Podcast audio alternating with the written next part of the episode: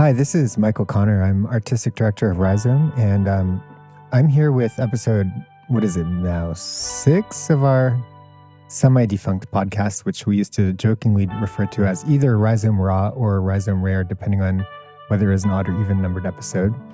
But yeah, we decided to reconvene to have a conversation because um, we have an interesting uh, topic to delve into today. And it seemed like a nice opportunity to kind of get the band back together and go back to Brooklyn Podcasting Studio and record a conversation. So I am here today with Aria Dean. Hi. Good to be uh, back. Aria, formerly of Rhizome, now um, of other places, of, of art. I don't know. yes, of art, of currently the Whitney Biennial and other other realms, and also here with Jacob Horn. Hi. Jacob is founder of Zora, an NFT protocol, and um, what's sort of exciting, what's very exciting, is that Zora have kind of come on to uh, sponsor Rhizome's 2022 benefit, our first since COVID, which is happening May 31st. Get your tickets.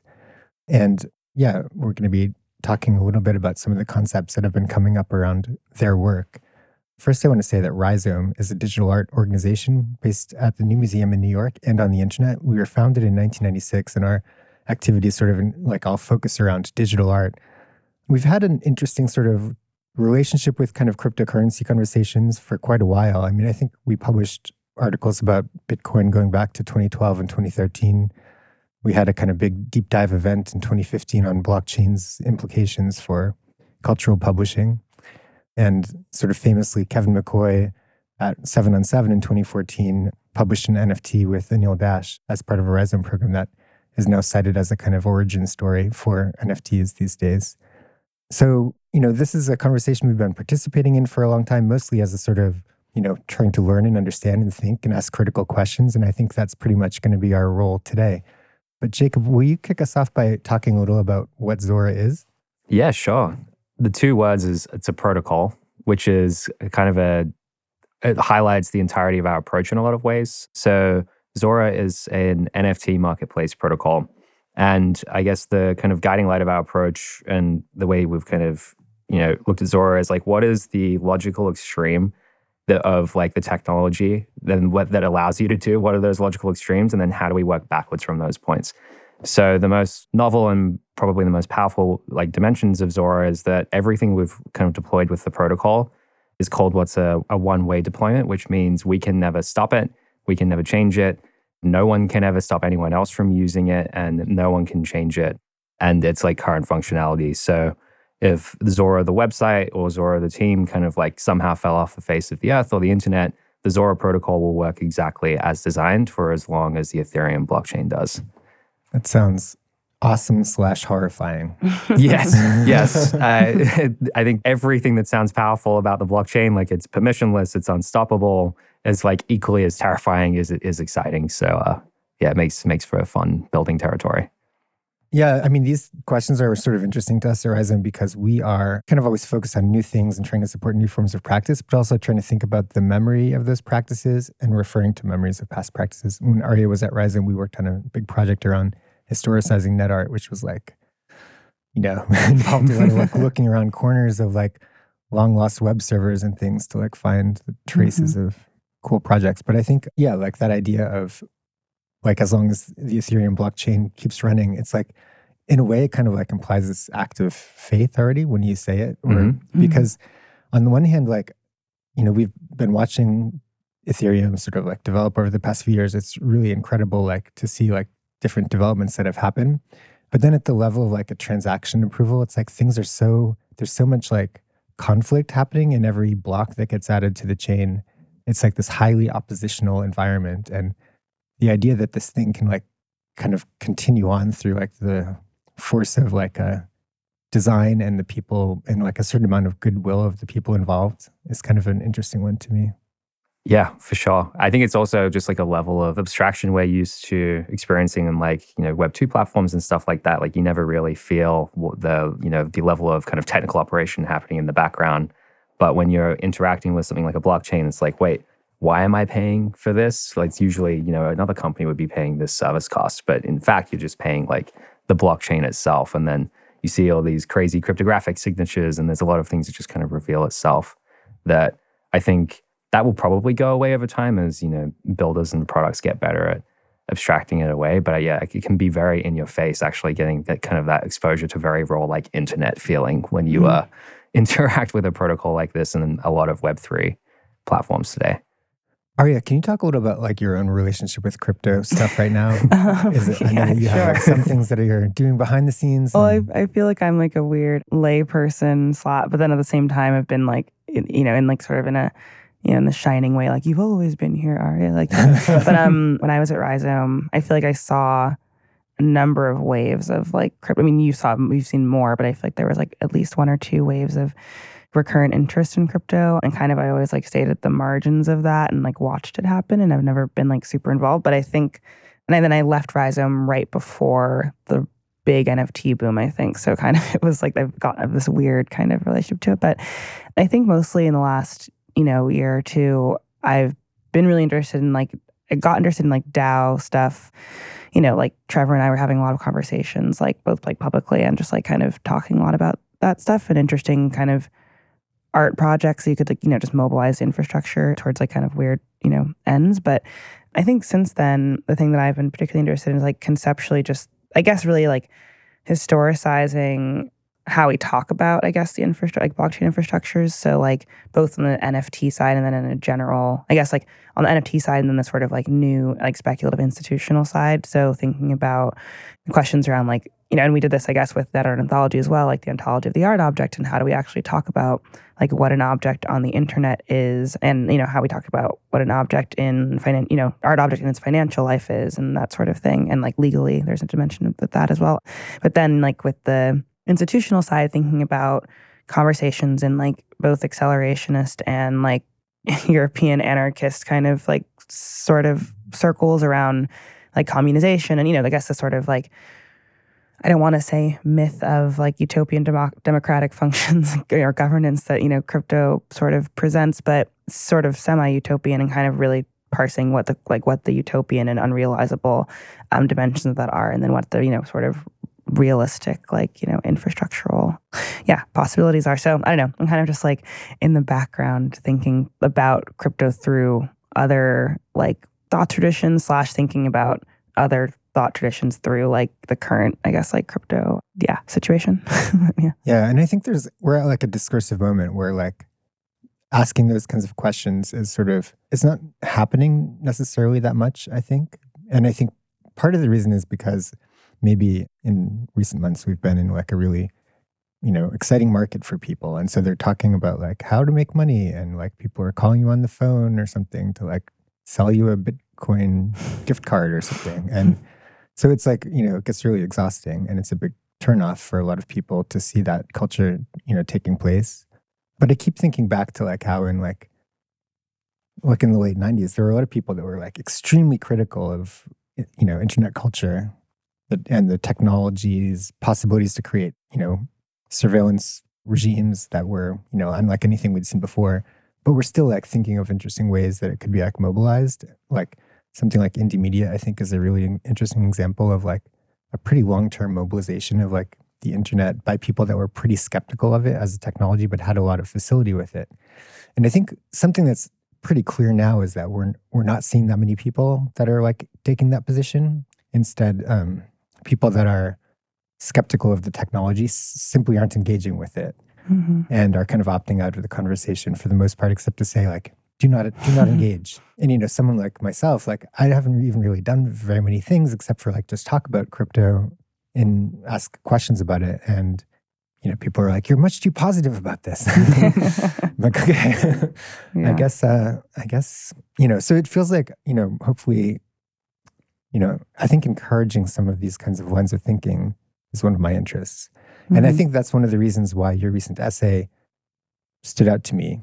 And I would like to talk about it more. And it was on the topic of, it wasn't, I guess it was back in January now, but the, mm-hmm. the hyperstructures uh, text you wrote, Jacob. Could you talk a bit about that post and where it came from and what exactly a hyperstructure is? Yeah, sure. Um, so I guess where that post came from was I realized I was having the exact same conversation describing Zora's approach, like for about a year. And I was getting frustrated that I had to kind of say the same things over again because I just didn't realize that like how distinct our kind of philosophy was with building Zora. So it kind of came out of, you know, I was like, hang on, I've said the same thing like five times in the past two weeks. Maybe I should like articulate this because clearly like other people aren't thinking about protocols in the same way.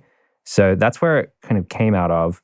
What a hyperstructure actually is, is an attempt to define these protocols as something distinctly new and different to traditional protocols that we've experienced on the internet. So, you know, SMTP for email or HTTP for information and, you know, these kind of foundational protocols that powered the kind of first version of the internet.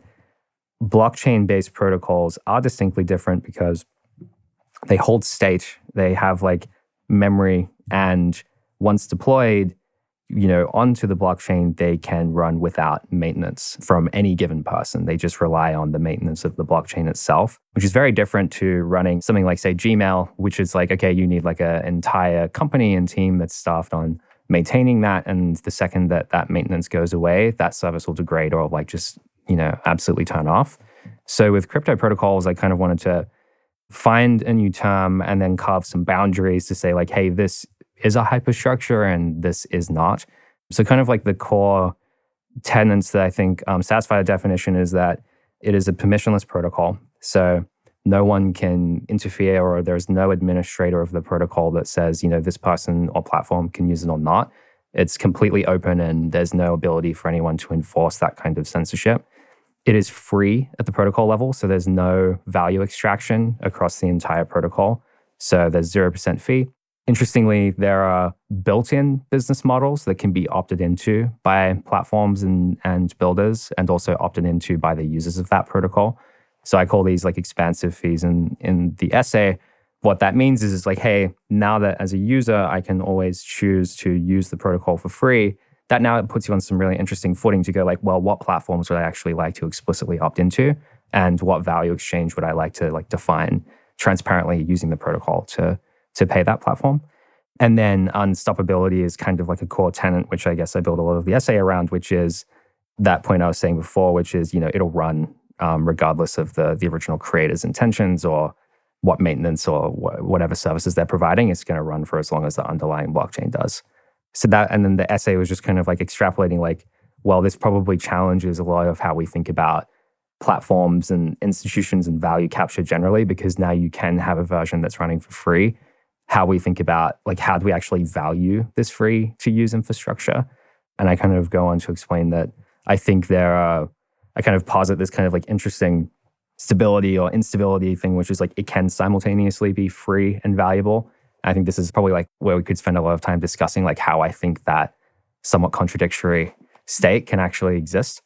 And yeah that's kind of the high level. So like hyperstructures yeah protocols that run for free forever on top of a blockchain can't be stopped and universally accessible for people to use. So that's like the general case of like what Zora is an instance of. Yes. And I would say um, Uniswap protocol is another really good example. I would say that like a lot of Zora's approach has actually been inspired by Uniswap directly. That was kind of what.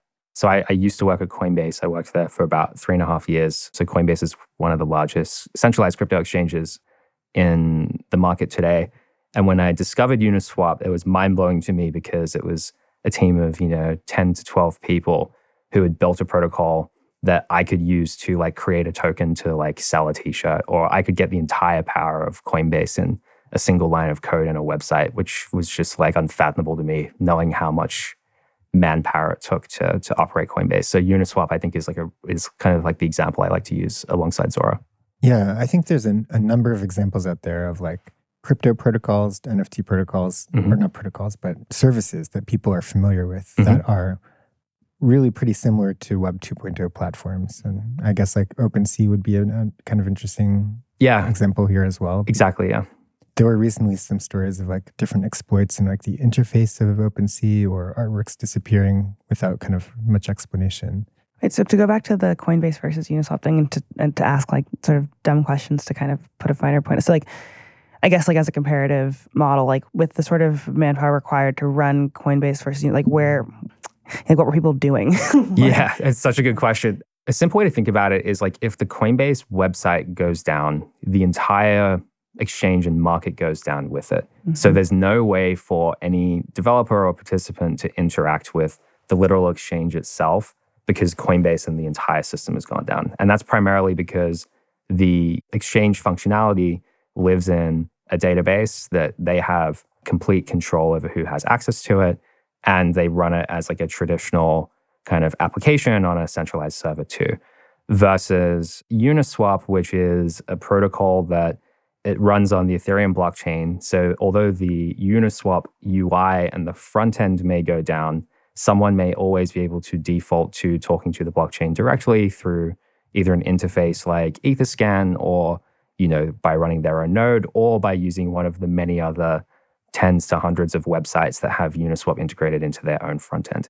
So for Coinbase, a lot of the infrastructure is maintaining those like high performance servers and, and the database. And then there's also like a lot of traditional financial compliance they have to go through because they're dealing with like bank account integrations and mm-hmm. they're trusted with that capital. So there's a lot of like security and stuff that they have to take on that you could just like defer to the blockchain if you're you're Uniswap. They don't take you know, trusted custody as a Uniswap. The company, the protocol is like mediating all of that value storage and exchange themselves. Hmm. So in the case of the hyperstructure, the mm-hmm. application is running on chain. Correct. Much. Yeah. It's not running in a web server that's on Amazon. Well, I mean, maybe the blockchain could be the, the blockchain is almost certainly running on Amazon. Yeah. But there's you have like many, you know, every node is essentially, you know, an, an instance right. of the blockchain. So it's it's instead of just like a single company, you have you know many different nodes that are running on different service providers and kind of split and just doing this very specific task. Mm. Right. But you can't you don't have the CEO calling in from exactly head office to just to sort of spin things up or down. Exactly. So I mean, this is a question that like gets at some of the like fundamental questions with institutions and, and crypto conversations, blockchain conversations, which is like the kind of virtues and limits of trustlessness or a system that kind of runs almost autonomously, you know, or is almost kind of beyond like access by its creators. And I think, you know, on the one hand, like the dystopian version of the Web 2.0 crypto company is pretty clear. Like you, you know, you have an example where if it's a traditional company that just uses the blockchain, then it's subject to all the same kind of practices of censorship and surveillance that are you know extractive in today's web culture. Mm-hmm. Now, in the case where it runs more autonomously, you you could be leaving this behind, but then it introduces maybe a new set of risks. So people using a protocol for hate speech, for example, mm-hmm. you know, are we creating applications that are beyond like the ability of like a government or some sort of social consensus to like intervene in something that's happening there. Mm-hmm. Yeah, I think that's right. I think um, censorship, like wherever we associate the negatives with censorship resistance, you then have to live with the realities of none of that. And yeah, I think like as you were saying, hate speech is an example, or you know, if there are, are tokens or you know any application that operates around outside of the current constructs of the law, like there's there's very limited or very challenging ways to actually like stop that fundamentally. So a lot of those li- liabilities and obligations actually like shift up to the the platform level. So like the websites themselves have to then start curating and self-selecting and self-regulating essentially like what aspects of the protocol do they actually want to surface or interact with. So the that yeah, so censorship resistance is part of it. And then yeah, I guess it's like, okay, if we look up and we decide that perhaps the functionality that was built has like negative externalities or like problems that like you want to adjust. It's like you can't very easily ship an upgrade or, or changes to that. It requires like pretty substantial migration away from that particular instance because again it is it is one way deployed and unstoppable. So mm. I think that's like two of the the scary parts. And then I think like the third two, which I think I somewhat alluded to in the essay, is that I think still the natural end state of these protocols is that there will be one big winner for each kind of core value proposition. So it's like, I don't think we will see hundreds of or thousands of Uniswap exchanges. I think there will just be one single winning protocol. Mm. And I think like that still leads to a monopolistic market structure. The hope and the ideal is that you're using the the the tenets of crypto to actually nullify the very well documented and understood problems that come with that market structure. Mm-hmm. So, I, part of the hyperstructure SAM, what I want to kind of like follow up with is like, here's why we actually really need to pay attention to these core tenants because we actually need to design as much control and administration out of it. Because if these do end up with, if we do have like a single exchange powering all of that value transfer on the internet, we want to make sure that it's like very hard for that to be corrupted or singularly owned by a particular you know company or entity and use those like strengths of the of the blockchain to try and like solve you know the logical conclusions of web 2 of like these massive single monopolistic platforms. So i think we'll end up with single massive monopolistic protocols but perhaps they're owned by no one or owned by as many people as possible and like have you know use the powers of DAOs to try and mediate and solve some of those problems that we've we've seen play out in web 2 now in that scenario like do you think that because i guess the question of the problem of scale that at that right like kind of how are people thinking about like, cause like there's the underlying problem of like i guess ideology or something right? Like kind of like okay well like you could have one yeah sort of like exchange just monopolizing the market but then like people are going to have different ideas of like what those core tenants should be. So i guess like like a dao structure would be the way to like to deal with that. But i guess i always wonder like at that scale like is that even possible? And do we have like speculative models of like proof that it is that that could work is it just yeah like- I, I think the I think it can work. I'm optimistic that it can work. And I think where we'll see a lot of this discourse and conflict play out is actually at the platform level. So, a meaningful difference between Web 2 and Web 3 is that typically you'll see a, say, like a Facebook or a Google, they like essentially monopolize the entire stack. So, you as a developer, you can't like access TikTok's entire database to like construct your own feed or build your own new experiences mm-hmm. and play with the the platform level. So that means that it's very hard for anyone to break and compete against that monopoly once it gets to a certain scale because the network effects required are just like insurmountable. The difference in the Web3 construct with the protocol approaches, all of that network effect and state is captured and open and accessible in a protocol. So you actually will, I think, we'll see very uh, rich competition at the platform layer because you get you get it solves that cold start problem. Mm-hmm. Like if I happen to have like a user interface innovation on Uniswap or on Azora, I don't need to recreate the entire history of Zora to actually offer a compelling product. I can just surface my own view on top of that existing protocol, which means that like platforms I think will will face much more sustained competition because it's harder to build that you know competitive moat in like in a sense so i think that's where a lot of the controls will come into effect or at least i hope so because then it's like well if this platform is being massively extractive it's very easy for me to create something with like relative feature parity and like have an attempt at solving what those called out problems are because people can access the, the core value that hmm. underlies hmm. it so i think that platform level competition is going to be like I think the that's a primary difference I think can lead to a you know, maybe a more optimistic outlook than what we've seen in Web two to date. Yeah, because if we, I mean, this is going back to like asking dumb questions, but mm-hmm. like, so the kind of default NFT standard is ERC seven twenty one, I guess, mm-hmm. which that's a protocol. Correct, or that, that's, that just a, that's just that's a standard. Just a standard. Yeah, so, so anyone can, protocol. Exactly, anyone okay. can copy, paste, create new versions of, which is what we've been seeing over the past few years. So, can you define standard platform protocol? yeah, that's like, okay. So, standard is basically like imagine it's a document that just says for this thing to be an NFT, it needs to have this certain list of functions. Right. And so long as it features that list of functions, which may be like transfer or metadata and token URI and token ID, if it, if your version or instance of that standard complies, then everyone considers it an NFT. And that means it's very easy to build protocols because they now have a standard interface and set of functions that they can interact right. with.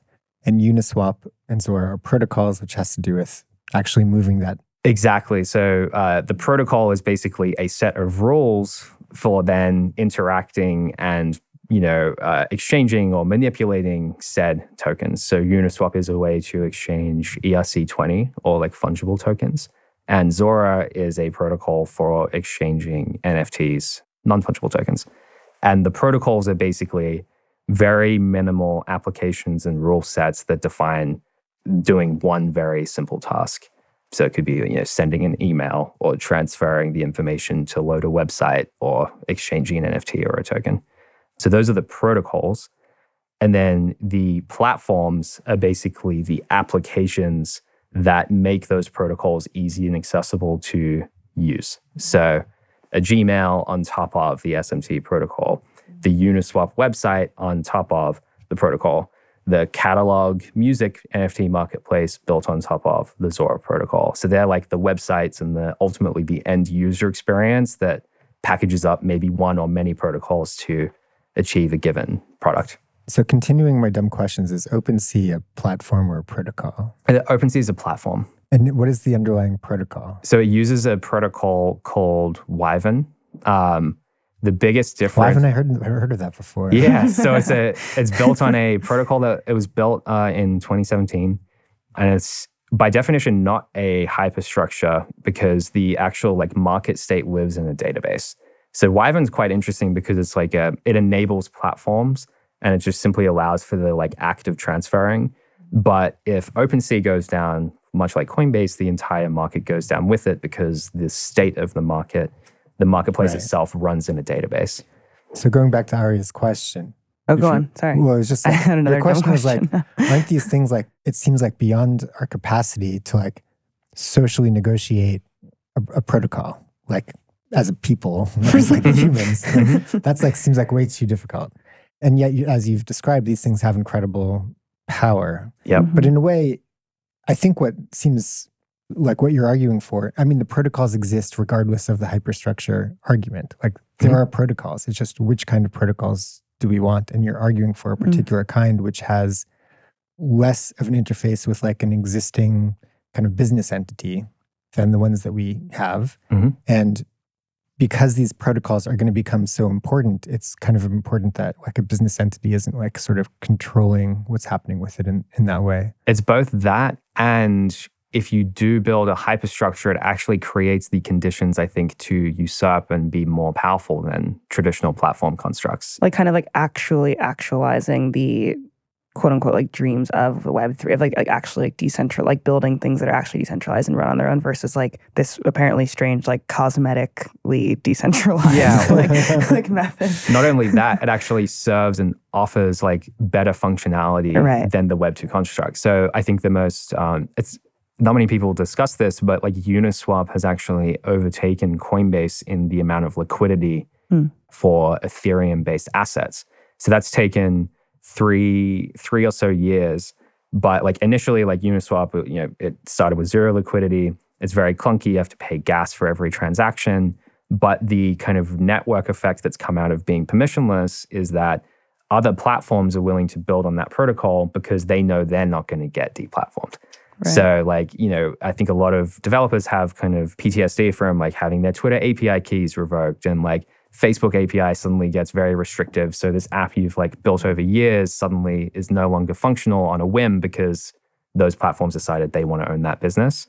You do not have that risk with a hyperstructure because you can see in the code as a developer that I cannot be, I can never have my access revoked from this. Mm-hmm. So that means that you kind of have, instead of being a singular website that you go to, like Coinbase to exchange, the act of exchanging and swapping is just something that permeates eventually every single crypto application Mhm. instead of always going to Uniswap. Oh, I might just swap in my Rainbow wallet or I might just swap in this application to like, you know, buy an NFT.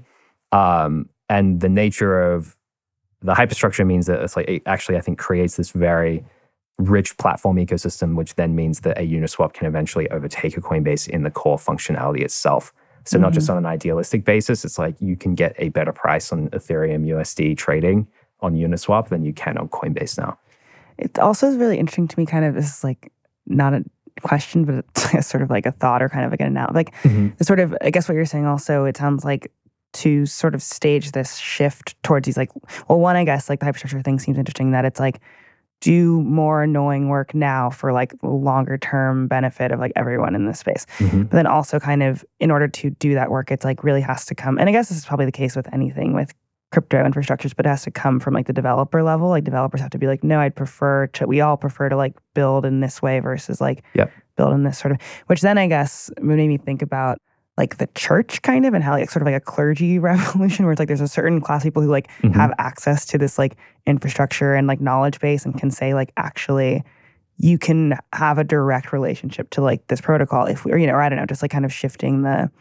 I don't know, yeah, it has a very like um reformation-y kind of like, yeah, like and, and it ends up being uh, it mostly ends up being a really easy decision for a developer because they simply have no access to right Coinbase right. for what they want to do in the first Right. place at all. So they're like, oh, Yeah. I can literally only do this if I use this one available thing. Which then I guess leads to the question of like why, at least as far as or like as far as I understand from you know like where we're at right now, there's still the necessity of making an argument for this like hyper like structure kind of method instead.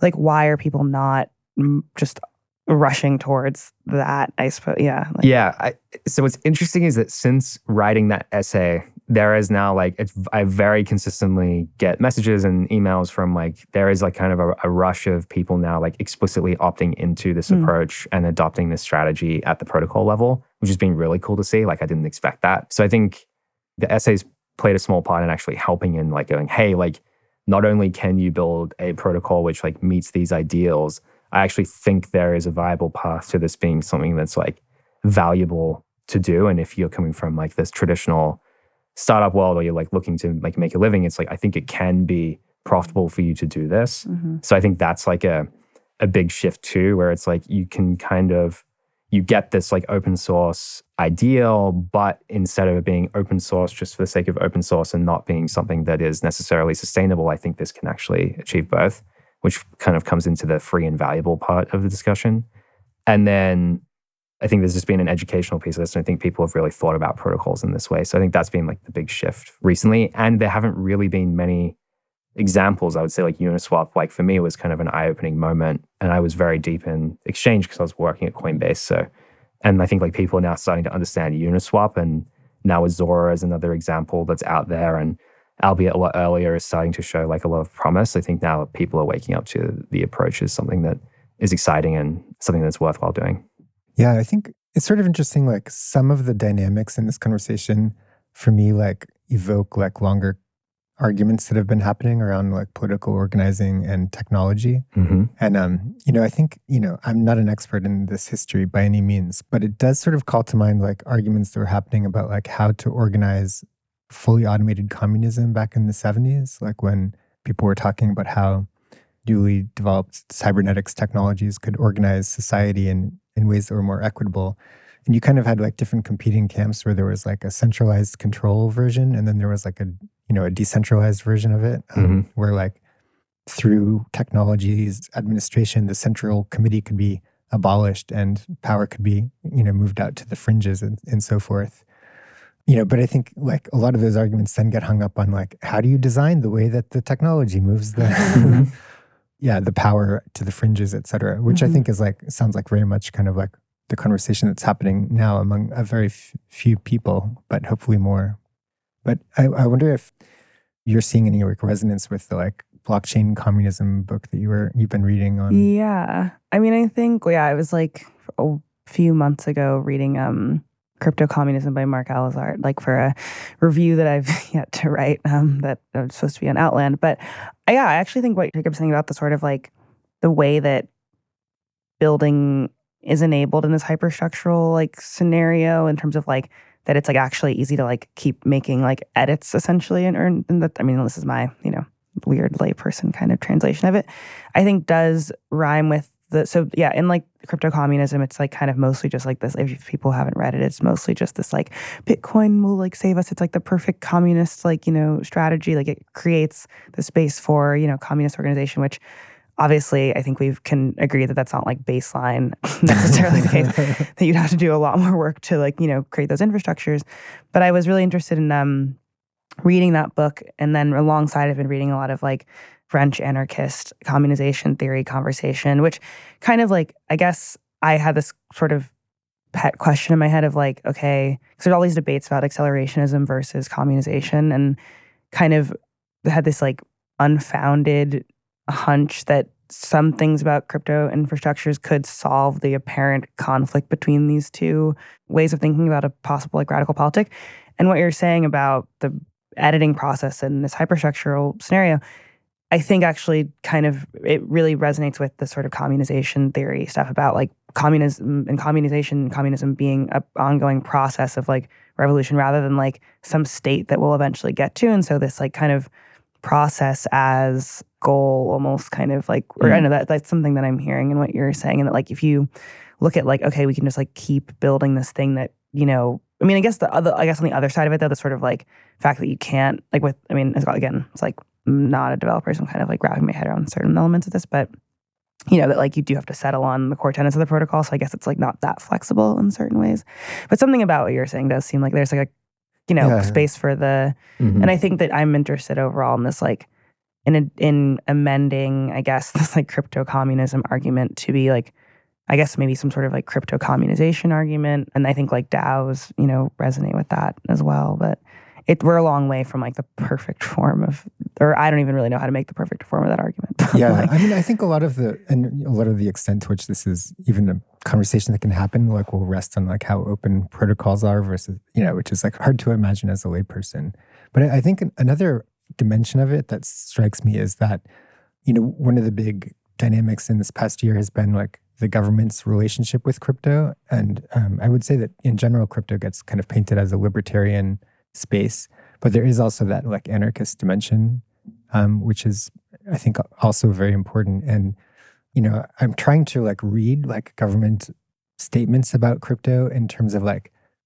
you know, what as- like what aspect of it are they seeing? Mhm. And I think what they might be seeing is like a possibility of like not at all doing what you're describing, Jacob. Yeah, I think that's right. yeah. yeah. right. And I think um, maybe to speak to the the communism piece and like taking that lens, I think this is where it's really useful to build the mental model in your mind of like the distinction between protocol and platform. Mhm. Because I think the protocols are public, the platforms are private. Right. The protocols are free, the platforms can be profitable. Right. And I think like the kind of maybe the communist tendencies of the protocol piece is that it is public and it runs at cost. hmm So there is no extraction. So no matter what, someone should always be able to access this public and as free as possible technology and piece of infrastructure. And then at the platform level, that's where you kind of maybe satisfy some of the capitalist aspects of it's like, well, there is free and open competition hmm in a market that is like everyone now has access to this infrastructure. So hmm compete and create the best possible service you can on top of it. But the platforms are not able to monopolize and restrict access to the underlying Right. infrastructure itself, which is kind of the improvement. Yeah, when you were talking about it earlier, I was starting to think about because you're kind of like defining like yeah, like standard protocol platform. Like, I was also thinking about like interface as like this other sort of obviously key Mhm. word in it, but kind of like you know this thing where people forget that the internet at a point it was like you know protocols and interfaces, not like protocol platform interface. like, and Mhm. I think that the sort of, and I guess, yeah, again, like the, you know, there's like knowledge gaps and like generational gaps and like, you know, interacting with the internet as an infrastructure. It's like, oh, like, yeah, I have to use this platform versus like, you know, even, and, and, and, like, I think people are like, oh, like, but then to like access a protocol dimension or like a code dimension, like, that it would require like you know knowing how to do but then it's like no there can be an interface that mm-hmm. interacts with the protocol. And like that's enough of a pairing. You don't have to have like yeah the sort of extraction like layer of it but people are just like happily like yeah sure i'll like put my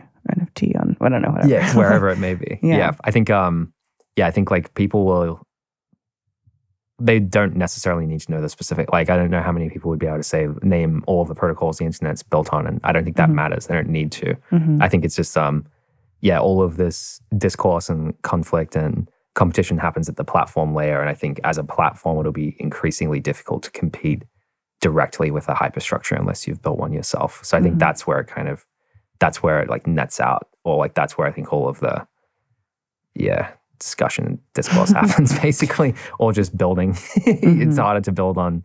It's harder to compete against Uniswap as a platform. It's better to just build on top of it because there's really no incentive not to. Mhm. Yeah. I mean, and I I really do see like an aspect of this, which is also going to be about communication because, um, you know, I could foresee like a, like moves happening where things like MetaMask disappear from the Chrome extension store, or Mhm. thing, you know, things like that, where this version of crypto becomes like less visible and like the version where you just start spending $5 on Robinhood for what they say is bit, some Bitcoin or something Mhm. is like the, the version that people have access to somehow in discourse. Mhm. And yeah, I think kind of continuing that conversation, like on that more fundamental level, is going to be important so that it just doesn't become like further extraction by all of the same people that are that have been doing it all along. Yeah, and so I think one place where people can continue that conversation will be at the Rhizome benefit on May 31st. yeah, if you liked what you heard here today, folks, this is what the benefit conversation will be exactly like at your table. I'll be I'll be at every table. um, yeah, but uh, I want to thank you both so much for taking the time to talk through these topics with us. Thank and you. Thank you. um, I learned a lot and I had fun too. Thanks, Michael. And thanks to Josh for recording us today.